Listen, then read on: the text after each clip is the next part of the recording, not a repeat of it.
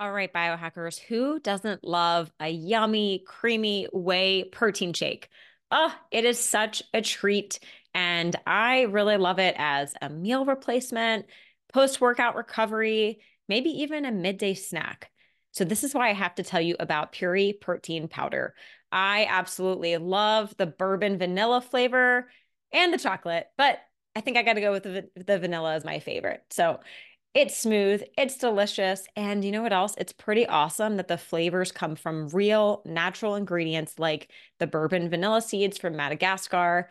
And let's talk about quality because there's a lot of junk whey protein on the market that I would not recommend.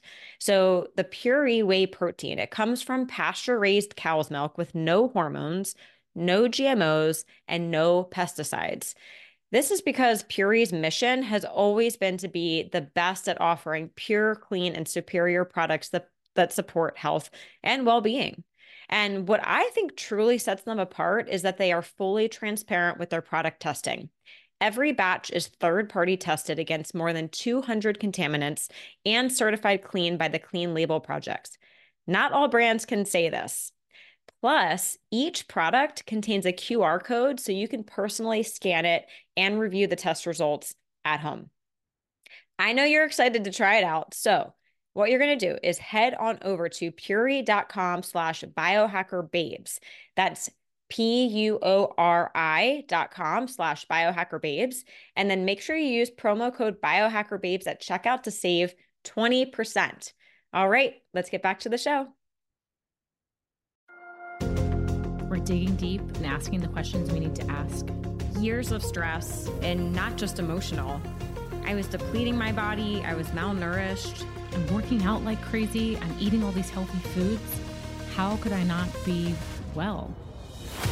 We have to get back to the basics. We can change the way our genes are expressed. Anyone that wants to improve their health or upgrade their health, they should be biohacking. My name is Renee. And I'm Lauren. We are the Biohacker Babes. We're sisters, and we're joining forces to empower you to become your own biohacker and upgrade your life. The Biohacker Babes podcast aims to create insight into the body's natural healing abilities, strengthen your intuition, and empower you with techniques and modalities to optimize your health and wellness. Because life is too short to not feel your best every single day. This podcast offers health, fitness, and nutritional information and is designed for educational purposes only. You should not rely on this information as a substitute for, nor does it replace professional medical advice, diagnosis, or treatment. If you have any concerns or questions about your health, you should always consult with a physician or other healthcare professional. Thank you for joining us, and welcome to the show. Hey everyone, welcome to episode 40 of the Biohacker Babes. We are still stuck at home hanging out. I am in Maryland, Renee is in Vegas. This feels normal though. We're still behind our computers chatting, do our normal podcasting. Um, and we're excited about today's topic because we've been working on it for quite a while. It's like been in the works, but we keep putting it on the back burner because, you know, the sky started falling and we had to push through our other like immune boosting episodes. So we've had this one in the works. We're really excited to talk about it. Um, interestingly enough, during that time, some other biohackers in the space came out with episodes about the same thing. So I'm sure you saw the title. We are talking about fad diets today. I don't know if it's just like in the air right now because we're all sitting at home thinking about food more. I certainly am thinking a lot about food. uh, yeah, so we're going to go through the crazy fad diets that have come up over the years. And we, interestingly enough, I already said that. Uh, funny enough, we found a very wide reaching history of the fad diets from over time. We should actually send out that that timeline because it's really interesting to look at. Um, oh my um, gosh, yeah. I think uh, it was actually kind of funny to see how long yeah, it's been around crazy shit on there. Some crazy minds came up with some crazy things, but and then there's some crazy things that are happening right now. So we just want to break these down, tell you what they all have in common, what works, what doesn't work, what you need to look for, how you can sort of like sort through these fad diets and make them work for you or just like run for the hills and try something else. So, why are fad diets popular? So, generally, fad diets are eating a way that is different than you are used to. And it's generally temporary, right? I don't think many people go on a diet with the intention of eating that way for the long term, right? It's temporary, it is a, a drastic change. And I think we're attracted to them because we haven't found what works. So we then like look to celebrities finding success in the new latest craze. There's all these articles touting their efficacy. New products start popping up the grocery store that are labeled with these diets on them. It's like suddenly everything, all the marketing is in front of us. So we think that they are successful. We are, you know, convinced over time that they must be working because there's products everywhere and everyone is doing it. That is not the truth. So we need to look a little bit deeper into that. I personally am really fascinated by this whole craze because the word diet really just like makes my mind go nuts. Like I used to hate. How do you feel about the word diet, Renee? Yeah, I try not to use it. Yeah, I used yeah. to hate it so much because I hear diet and I I hear die oh, inside God. of it. Oh, yeah, I never really thought of it that way. It, but though it's the word die is inside because I think it has a negative connotation. Like people are sort of like torturing themselves. Like a, a piece of you is dying when you're like giving up those chocolate brownies yeah. or like stop it's eating so your comfort foods. Yeah, it's generally really restrictive and people are unhappy. And so they don't last for a long term. Um, so I just got curious. Like sometimes when my mind gets crazy like that, I'm like, okay, I just need to go back to the dictionary. Like, what is the real intention behind this word? Because maybe we're just destroying it. Maybe I'm destroying it. So, what I found in the dictionary is that the word diet actually means, or this is what the dictionary says, it's a particular selection of food, especially as designed or prescribed to improve a person's physical condition or to prevent or treat a disease. How hmm. wonderful. And nothing in there says that it's temporary, right? Or that you have to be miserable. So, yeah, somewhere over time, we like skewed this word so maybe we can start using it again, but I think we just need to reframe our idea of it and really like weed out the bad diets. So I don't know. Thoughts on that? Yeah. I mean, I always tell people I still use the word diet with my clients, you know, but I really try and re, like re-educate them that it is a lifestyle. Yeah. It's a lifestyle diet. Is that a thing? Can I make that up?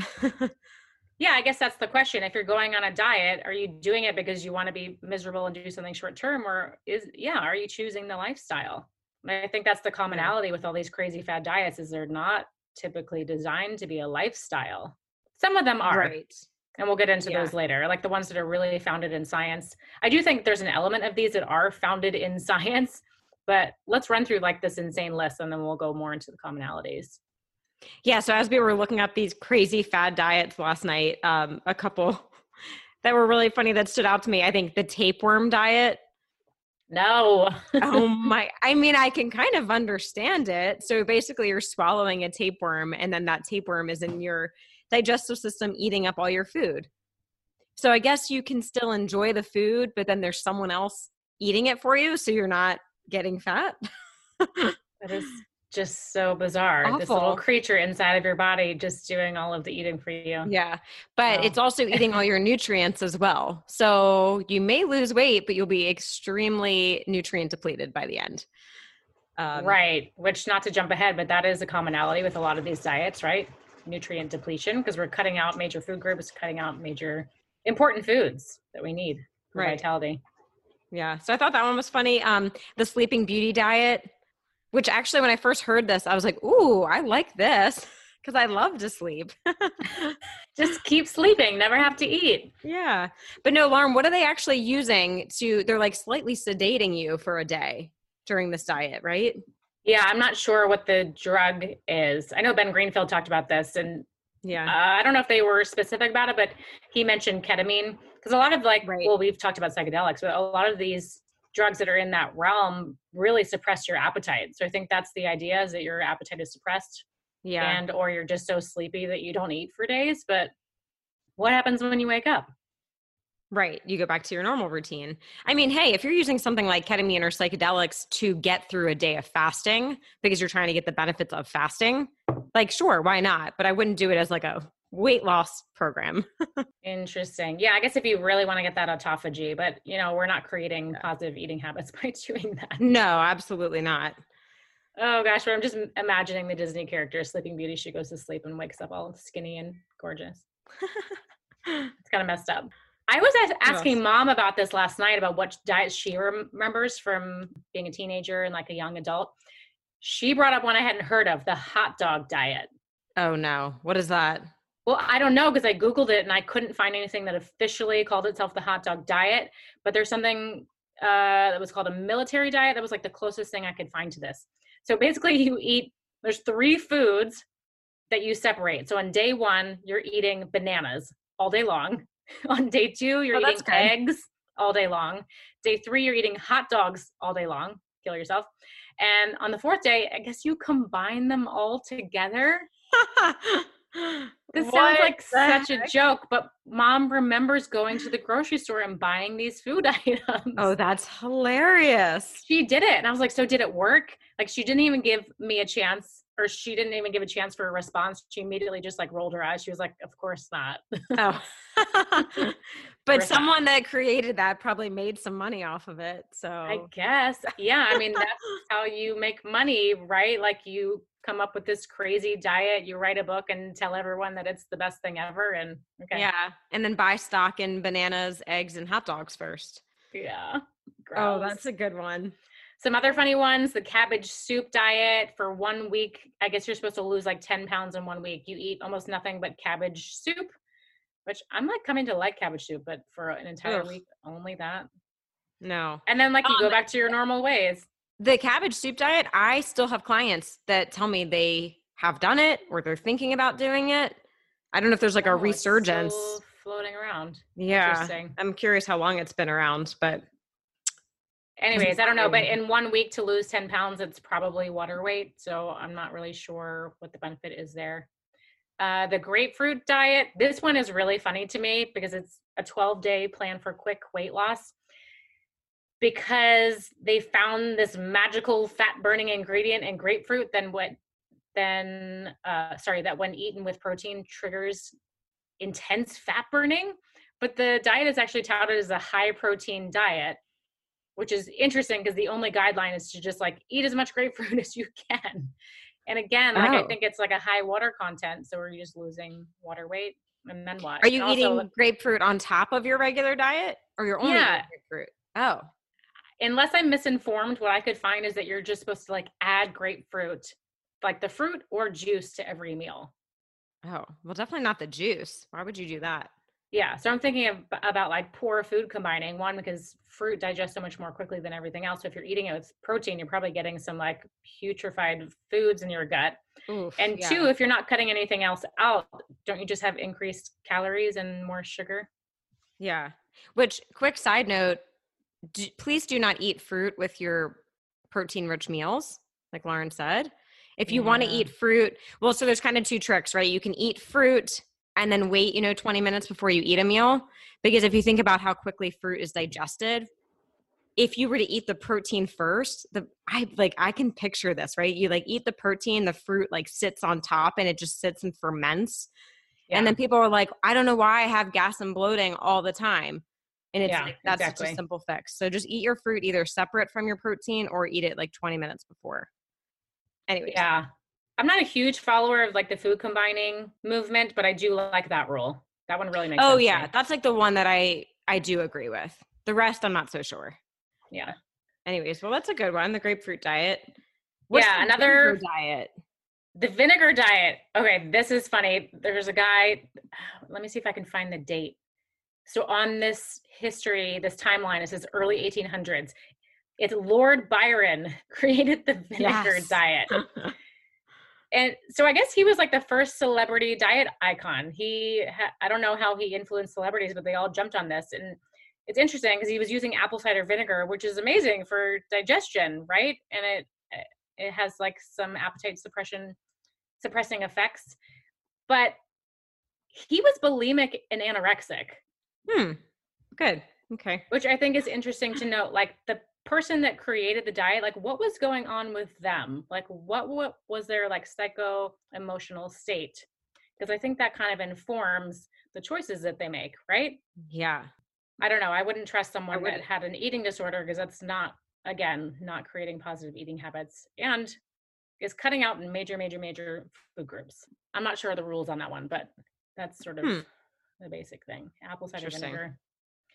Uh, things I remember when I was in college, like the macrobiotic diet. Do you remember that one? Oh yeah, that's still kind of floating around. It's still floating around because it's really Yeah. based in spirituality and it's uh, Buddhist at nature. Oh, you're just eating like whole foods from nature. and It's no animal products, whole grains, Mm.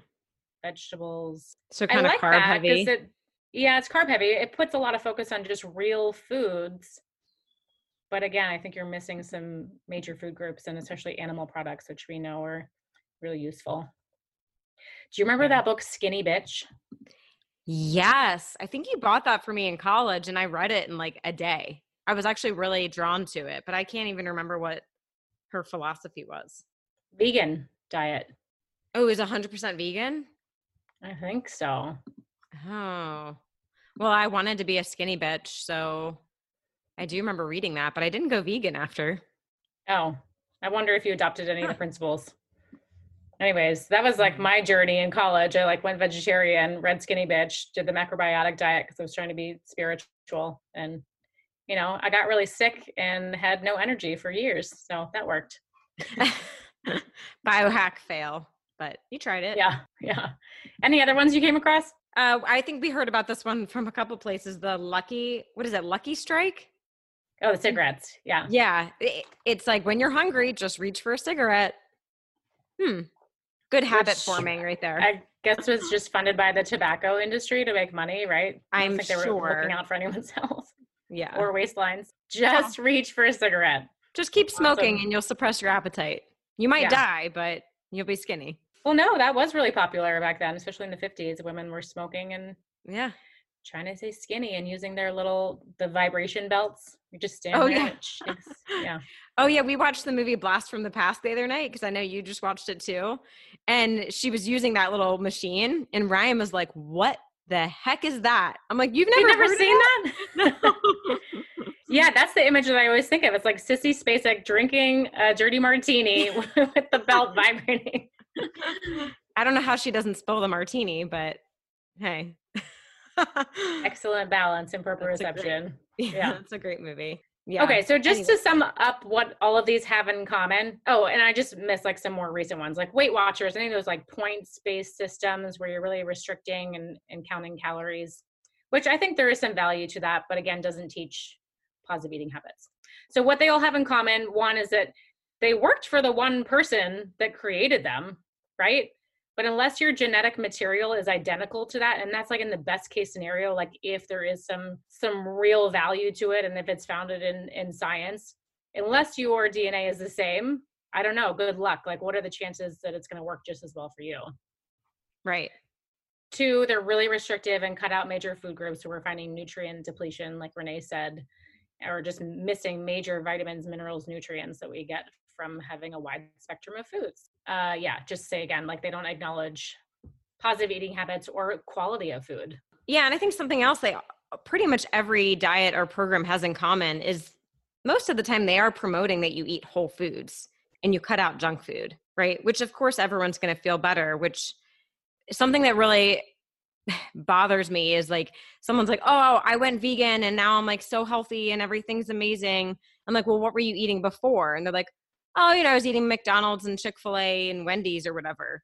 I'm like, "Well, Ah, of course." yeah. Yeah. Of course you feel better.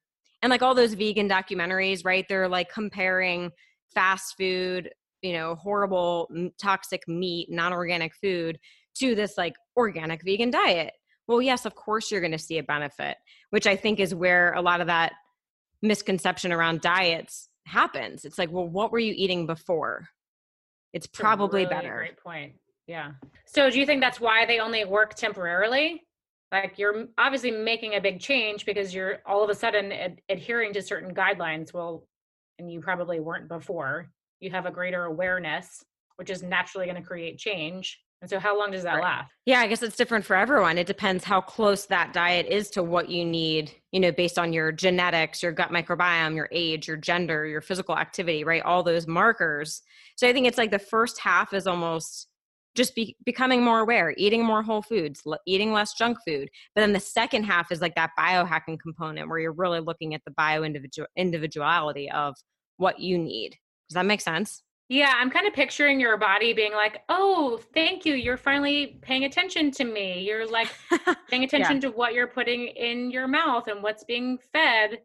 But then like a few weeks in, your body goes, "Wait, but this isn't specific to me. Wait, this is not what I really want. You know, like it seemed all positive, hunky dory, but like in reality, this isn't genetically working for me. So, how do we find that biochemical individuality? Because, right, we're all biochemically individual. We're all different. I mean, different food allergies, sensitivities. We methylate differently. Some of us can absorb nutrients more easily. Some of us can metabolize fats. There's so many factors. Yeah, well, that's where the biohacking component comes in. Yeah, and we'll we'll talk a little bit more about like the pros and cons of certain diets and like when that would be appropriate for you or not appropriate. Yeah. Uh, just one other thought on like why they work temporarily and not long term. Obviously, like cutting calories. I hope most of our audience knows it's not just about calories; it's about quality. But obviously, if you're going to reduce calories, right, like short term reducing calories in versus calories out is going to produce a change. But over time, um, if you make a very drastic cut, you can actually do like irreversible damage to your metabolic rate, right? Yeah. There's a lot of yeah. studies about this. And it's like the further you go with that, the more you restrict those calories, the more you damage your metabolism long term. Yeah. And I think there's like a mid range where if you like just slightly cut back, like you can regain that health of your metabolic system. Yeah. And I have to say, I definitely see this with clients. The ones that are hardest to support through weight loss are the ones that have dieted their whole life on and off. I swear, those are like, it's like that roller coaster of dieting, right? The restriction and then the binging, those people, like their metabolic dysfunction is just off the charts.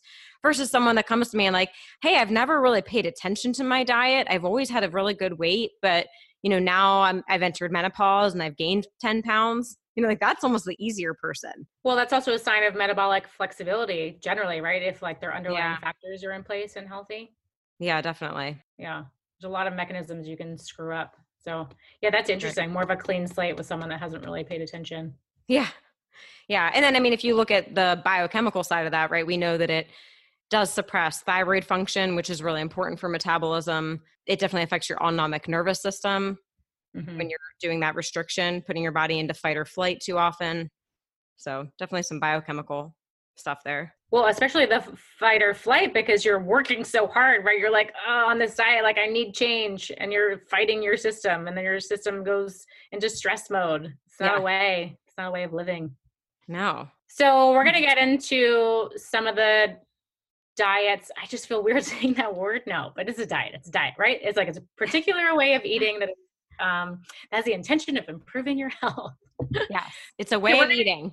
Yeah we're going to go into some of the ones that are really founded in science and can have some amazing benefits like if they are right for you and that's the key here finding out if they're right for you and we're living in an amazing time where we have so many dna tests. There's uh, lab testing you can do at home at your own convenience uh, to find out these genetic markers that predispose you to one diet or the other, finding out food allergies, and that's with a test or without, just something simple as an elimination diet, food journaling. Like there's so many ways to gather this information to find out what works for you. Instead of, I don't know, I didn't go through the worst journey, but going through college, like uh, being afraid of killing animals, like going through the whole vegan, vegetarian diet and uh, crash course, trying all these things that made me feel like shit. So hopefully if you haven't already done that you can start clean with all these tests and and do the biohacker way. Yeah. Okay so i feel like we should start with the ketogenic diet just because that's like the latest in popular diets very right? popular. Everyone's like keto this keto that. I think we're actually like seeing the end of that. I'm seeing like a lot of people are like oh i did keto it didn't work. Oh i already tried keto or i did it and it worked i'm done you know so I think yeah. we're seeing the end of that. But people get really mad when a diet doesn't work for them and it worked for their friend. So I'm hoping that this will give you a little bit more perspective on why that is. Yeah. So ketogenic diet, I want to start with the pros. I think it can be an amazing diet. It's high fat, low carb. We know it helps with a lot of neurological conditions. So things like epilepsy, dementia, Alzheimer's, Parkinson's, also metabolic dysfunction, type 2 diabetes, obesity. So there's some really good clinical evidence that this can be good in those cases. so the cons, I would say, well, number one, I think just everyone was jumping on board, whether they needed a therapeutic version of that or not.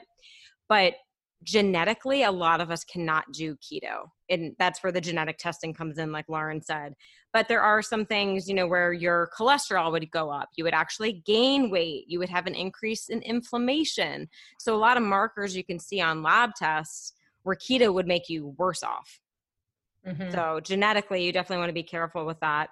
And then something called dirty keto. And I think you could probably call every diet like with a dirty version you know, I've seen like Atkins diet, which was also like high protein, high uh, sorry, high protein, high fat, but didn't talk about quality at all. And people were like eating meat from McDonald's but cutting out the carbs. Right, right. I, and I don't think that was Dr. Atkins' original plan. I think Probably it kind not. of got bastardized, and now there's Atkins sure. protein bars and protein smoothies. Like, so people like jump on this diet bandwagon and create all create all these products. Right now, vegans can have vegan ice cream and vegan cookies. Okay, it's still sugar, right? So, anyway, so dirty keto, right? People started making all these keto products. And I think people started eating those. And one, if they were toxic oils, they were actually increasing inflammation in the body. And two, they were making these little treats so yummy and delicious that people were eating way too many calories. And just popping them because it's keto or it says keto and like I can yeah. have that. Yeah, way too many yeah. calories and just like flooding your system with fats like all too quickly. Right. I think any diet you can always overdo like the negative side of it like that. Uh, what else? Keto flu. That's a huge turnoff for a lot of people. They don't want to get through that, but there are hacks to get through that if you do decide to do ketogenic. So, you know, adding more MCT oil, which is a really quick source of energy for the body. Also, adding electrolytes, because typically the keto flu actually comes from an electrolyte imbalance. So, adding in electrolytes is a good hack.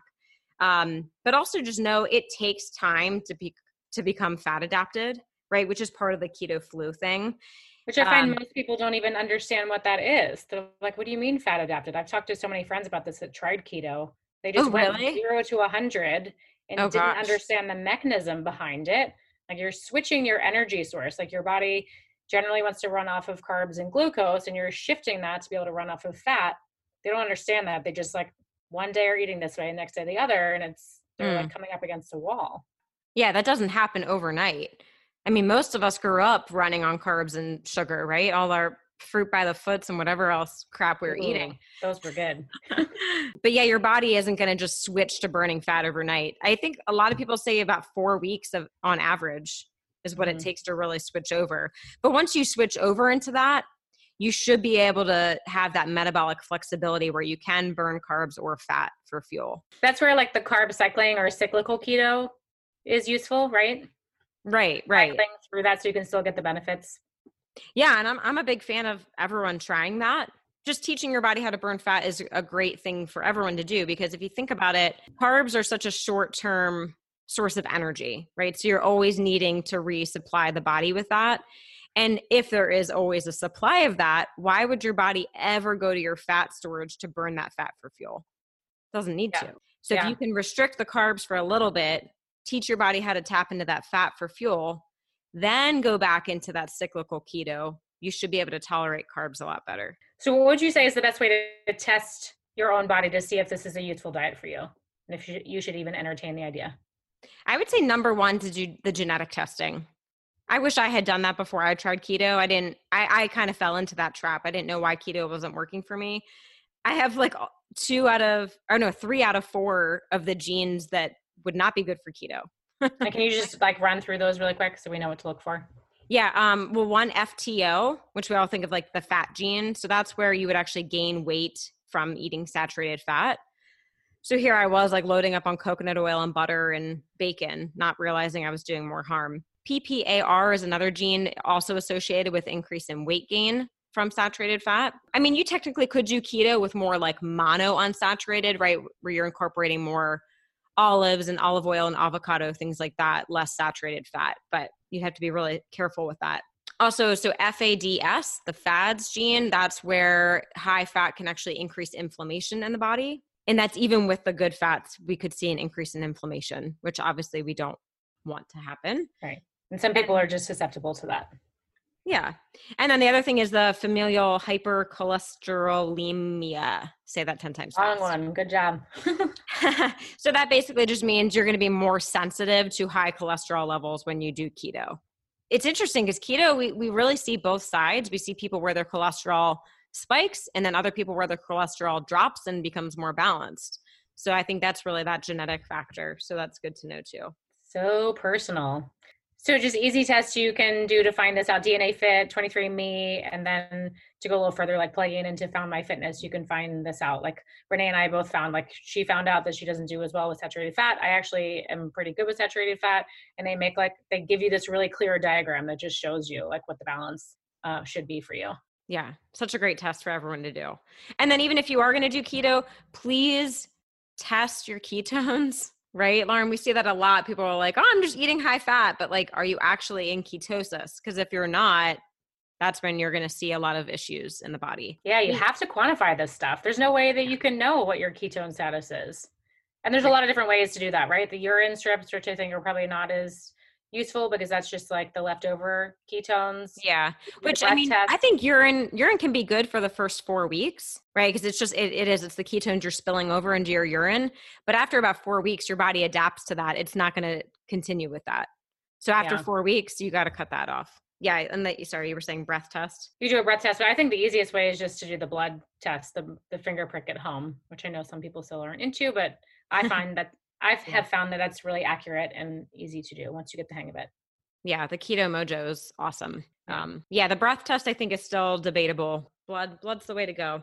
Cool. So that's keto. I don't know. Anything else, Laura? Uh, no, that's really helpful. I mean, I've never fully jumped on the keto bandwagon, but I really like aspects of it. I like trying to achieve that metabolic flexibility and being fat adapted, but I really fall into more of like the cyclical keto group that really works for me. Yeah, again, this is just finding out what works for you. So there are aspects of it that are really helpful for sure. What is next on our list? The paleo diet. Paleo diet, which I still love. It has I its love place. the paleo diet. Yeah. I think again paleo focuses on whole foods which is great but so for anyone that's not familiar with paleo let's take a step back so you're basically eating animal protein some fruit vegetables nuts seeds healthy oils pretty basic. You're cutting out all the grains, um, the dairy. But again, you're getting back to eating whole food. So most people do see a benefit from this. And I see, especially for people that are dealing with inflammation, especially skin issues, dig- digestive issues, uh, some metabolic dysfunction, right? Because we're cutting out a, a good amount of carbs. So I do see some benefits there. So I think there are some people that experience that start to experience digestive issues on this, especially if they went from the opposite extreme, like if they weren't eating any animal proteins and then suddenly started eating a lot of animal proteins. Mm.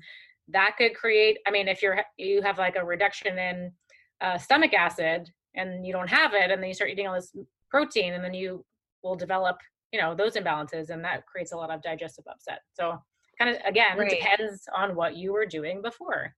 Right. Yeah. I'm glad you pointed that out. That's a really good point.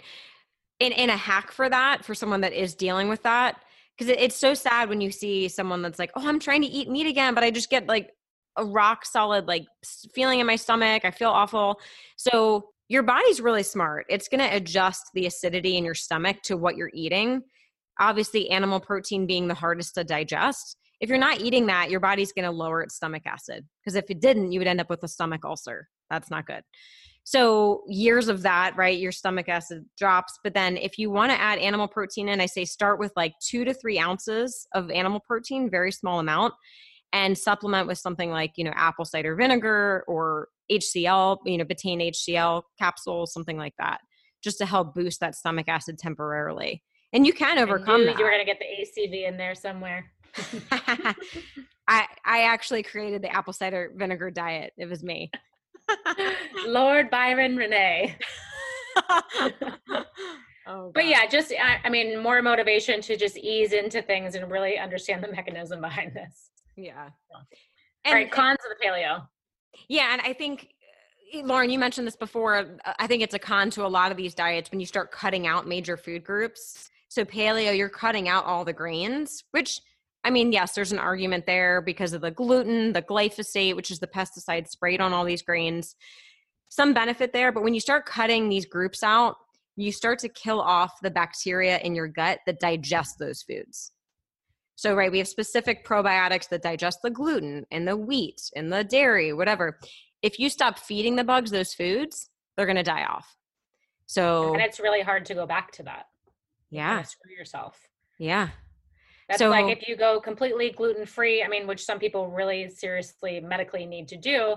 But if you're just cutting out gluten, if you don't have high sensitivity to it, you're just cutting it out because you want to be cleaner, you kind of can't ever go back to gluten because you're going to have this flare up, right? Like it's going to be really inflammatory and stressful.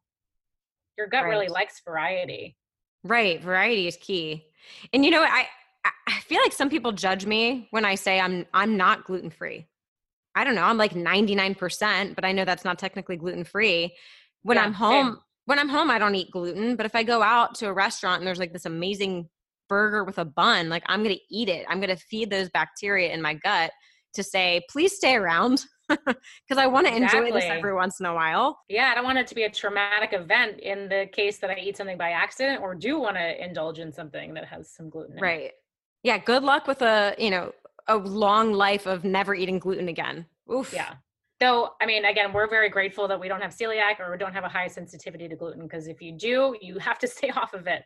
But if right. you are um, in our camp in that in that sense, I think it does. Yeah, I'm 99% too. I like I like hanging in there. But yeah, good point. Yeah, if you're celiac and sensitive, don't mess with it. I would say some other cons with paleo. Well, I mean, you said removing certain food groups, but like if you don't have a sensitivity to dairy, like you could be missing out on some really potent nutrients from dairy products, especially like from grass fed animals that are fermented.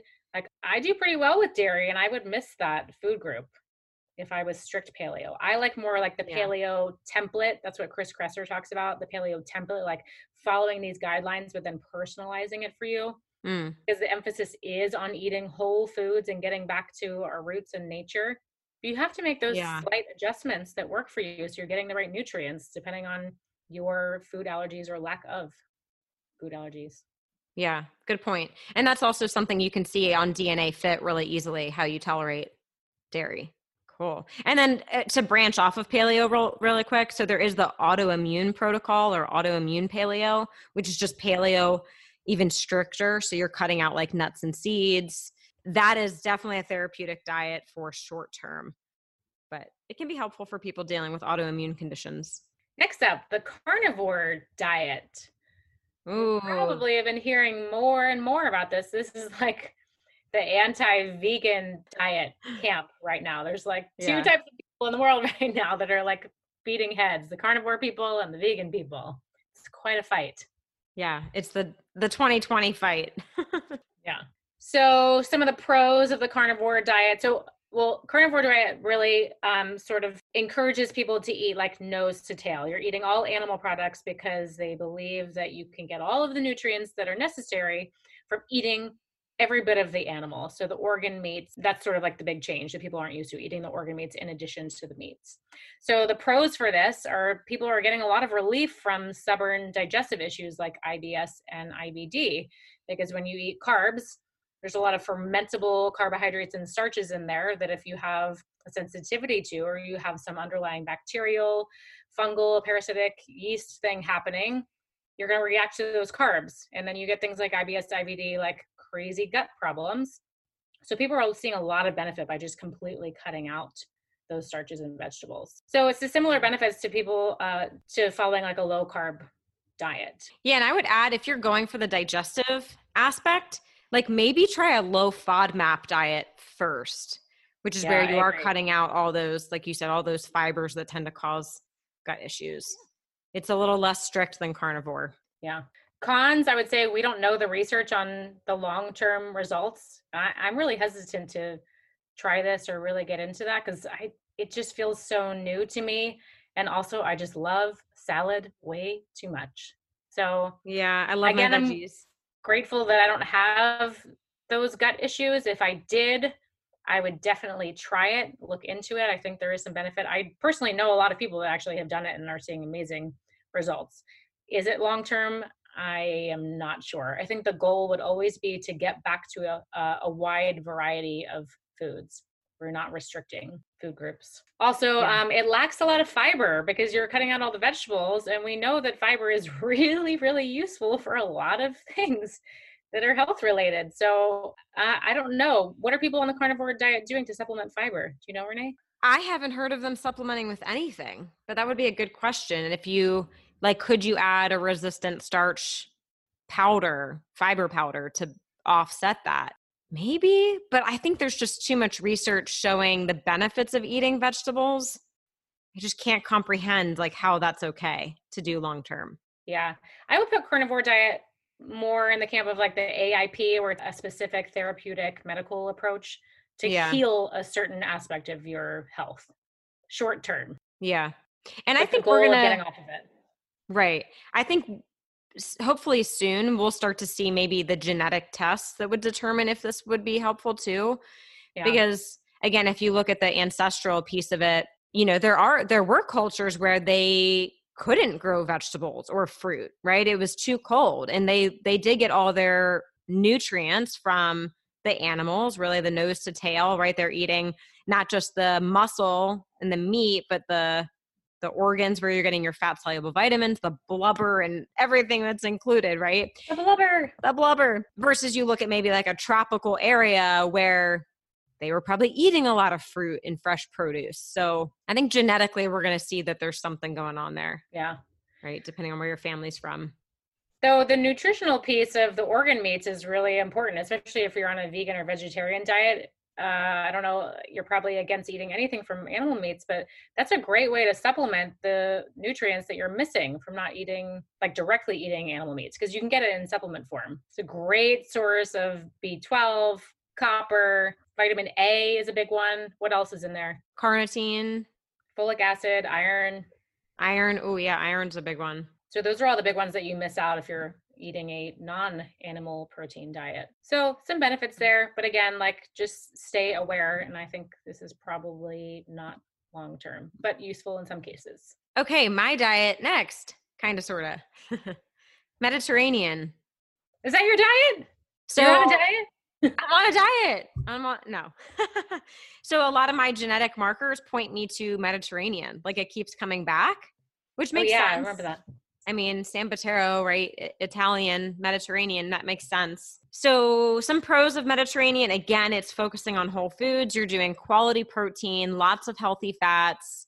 You know, the olive, think olives, olive oils, avocado, a lot of those good monounsaturated fats. Um, you also do some grains, even grains that have gluten are allowed on Mediterranean. But I think if you go back to like the original Mediterranean diet, they weren't dealing with the glyphosate issue. So I think that's why grains typically weren't an issue. And that's why also people can go to Italy now and eat grains and not have any issues where when they eat it in the US, they have digestive issues. Right. There's really good long term research. Mediterranean diet, this has been around a really long time. And even if we look at Sardinia, Italy, where it's one of the blue zones, so a lot of the population live to over 100, they're following the Mediterranean diet. So there's definitely some good long term research there, which I really like a lot of brain boosting support. I think that is really from the healthy fats. We know that the avocado and the olives, olive oil, that's very good for the brain. Also tends to be a lot of seafood, so you're getting some DHA and EPA, so the good omega 3s from the fish. Any other pros of Mediterranean? I mean, I think again, it just really focuses on eating real foods which yeah. if you're not eating real foods and then you switch to eating real foods that's going to produce a huge benefit yeah i would say the only con really to mediterranean is if you can't tolerate grains right now depending on yeah. like if you have a health issue i don't yeah. that's really like my only con and i mean i guess if genetically it's not for you but again depending on where your family's from something to think about well, I don't know. I'm a Sambataro too, but my genetic tests do not point me in this direction. I must have more German, Irish, maybe more Irish, because I just picture myself mm. like in a field of really green grass with the cows. Like I could survive off of just like oh. grass, cows, dairy. Not potatoes. oh no, potatoes? I wasn't even picturing the potatoes. I'm just like no, picturing just... myself in a wide open field of sunshine, grass, and cows. I don't know. Yeah. But I can tolerate more saturated fat. So that's interesting though because we're very related we're sisters but there's still yeah. some genetic variance there interesting Uh, last one. Let's try to blow through this because we are running out of time. Plant based diet. So, this is the opposite of the carnivore diet. And if you saw Game Changers, that documentary that came out last year, that is um, enraging a lot of people. I am one included. Let's just get into the pros. I'll leave my comments for later. so, some research, research shows that it minimizes the health risks from eating meat potentially cardiovascular disease, premature aging, and cancer. I think this already speaks to like the quality of the food. They don't really go into this in that documentary. Like quality is everything. And so if you're hearing about the health risks from eating meat, it's probably because the studies are all done on shitty meat. So pay attention. And too much meat. And too much meat. Yeah, absolutely. We don't need that much. Yeah. Another pro, most people don't eat enough vegetables. So sometimes just shifting your focus to a more plant based diet forces people to incorporate more veggies and more plants into their diet. I love meat and I am a carnivore, but I would probably call myself plant based because I love vegetables and I try to incorporate them into every meal. I'm not yeah. anti carnivore, I'm still plant based. I kind of hate the the term plant based. Like no one really knows what that means. To me, I think Plant based just means that more than 50% of your diet comes from plants. That's my definition. Yeah. So in that case, I am plant based. But then the other yeah. percentage is coming from animals. Right. I just think anything that's anti anything is going to harm you. yeah. Run away from anything that is anti, you should never do this because one, figure it out for yourself because even sisters can be genetically different. And if you're cutting out a major food group, you're probably missing out on some nutrients.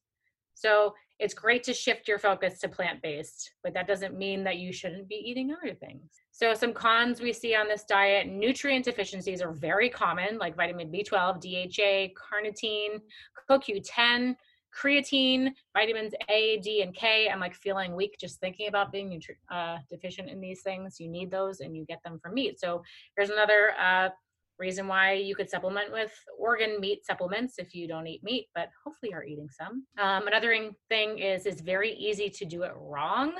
There are many plant-based processed foods like pasta, ice cream, bread.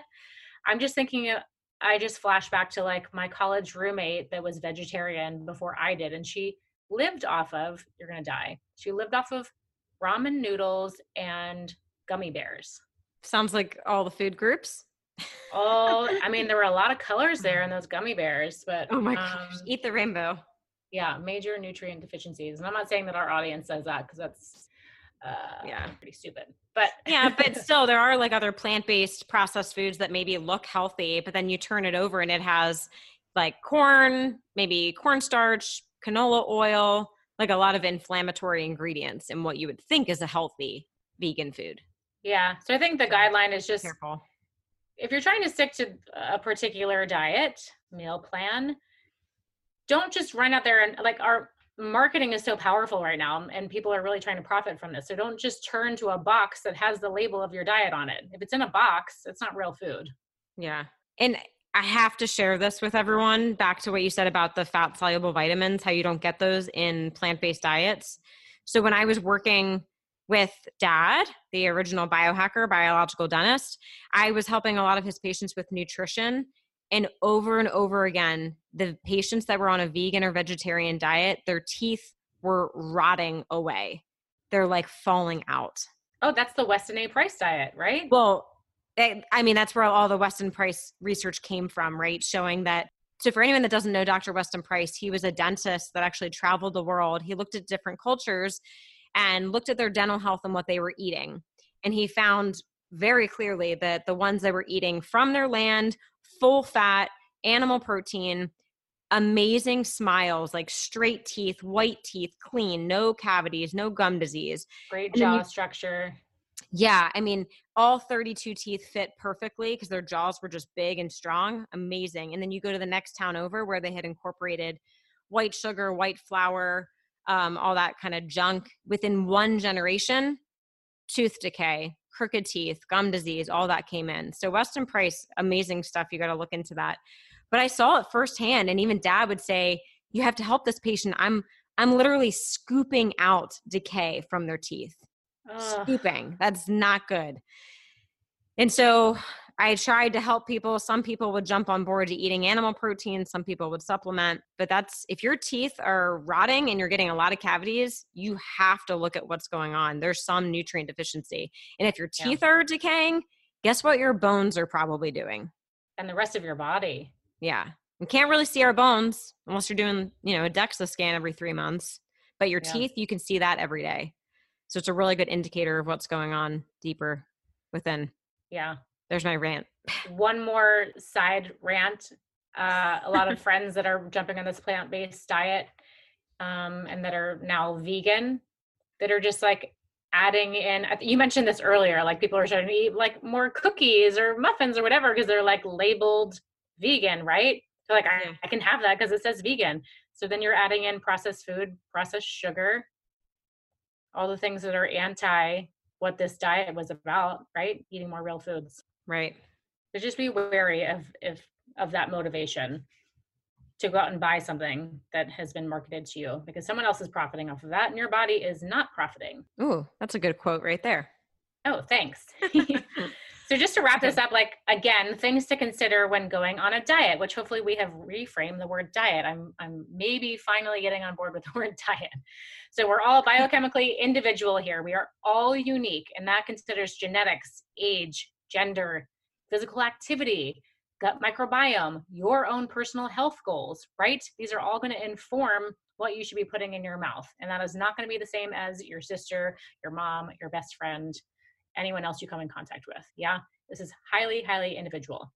Number two, make sure you do your research and you understand the mechanism in action here. So, just as an example, going back to like the keto stuff, make sure you understand what it means to be fat adapted, understand how you get to that place, understand how to test your ketones. That's really important. You can't just like Google this shit and then expect in a week that your body's going to be benefiting from all the, the purported benefits, right?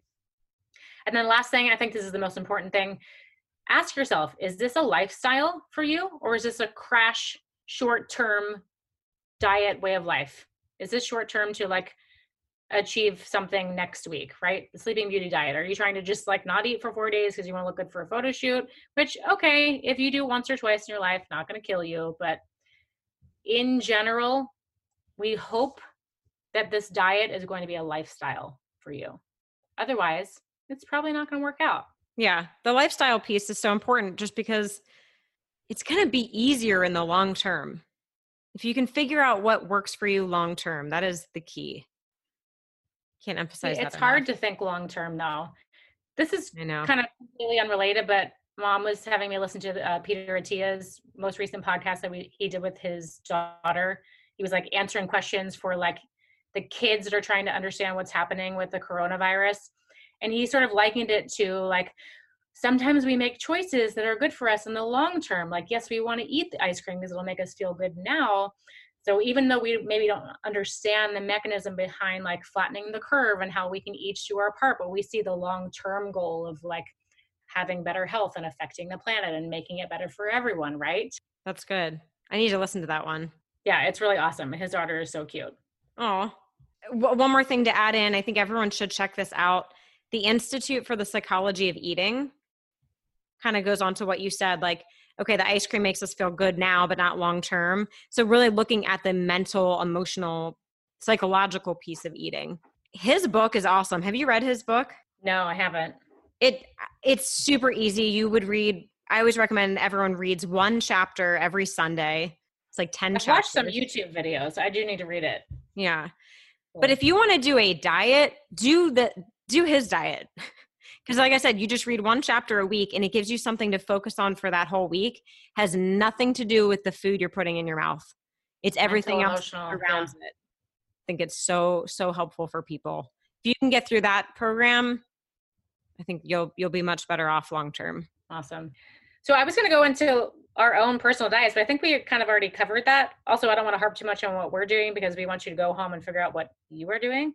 So hopefully we covered that. Anything, Renee, on that? yeah i think we covered all that and hopefully this was really educational for people and again go be a biohacker and if you need extra help lauren and i are here for you we can dive a little bit deeper if you need Awesome. That is all we have for you. We hope that you are staying safe and healthy and making really awesome food choices while you're stuck at home. Um, stay tuned. We will see you guys next week. See you next time. Love this episode of the Biohacker Babes podcast? Head over to Apple Podcast to subscribe, rate, and leave a review. We truly appreciate your support. Until then, happy biohacking.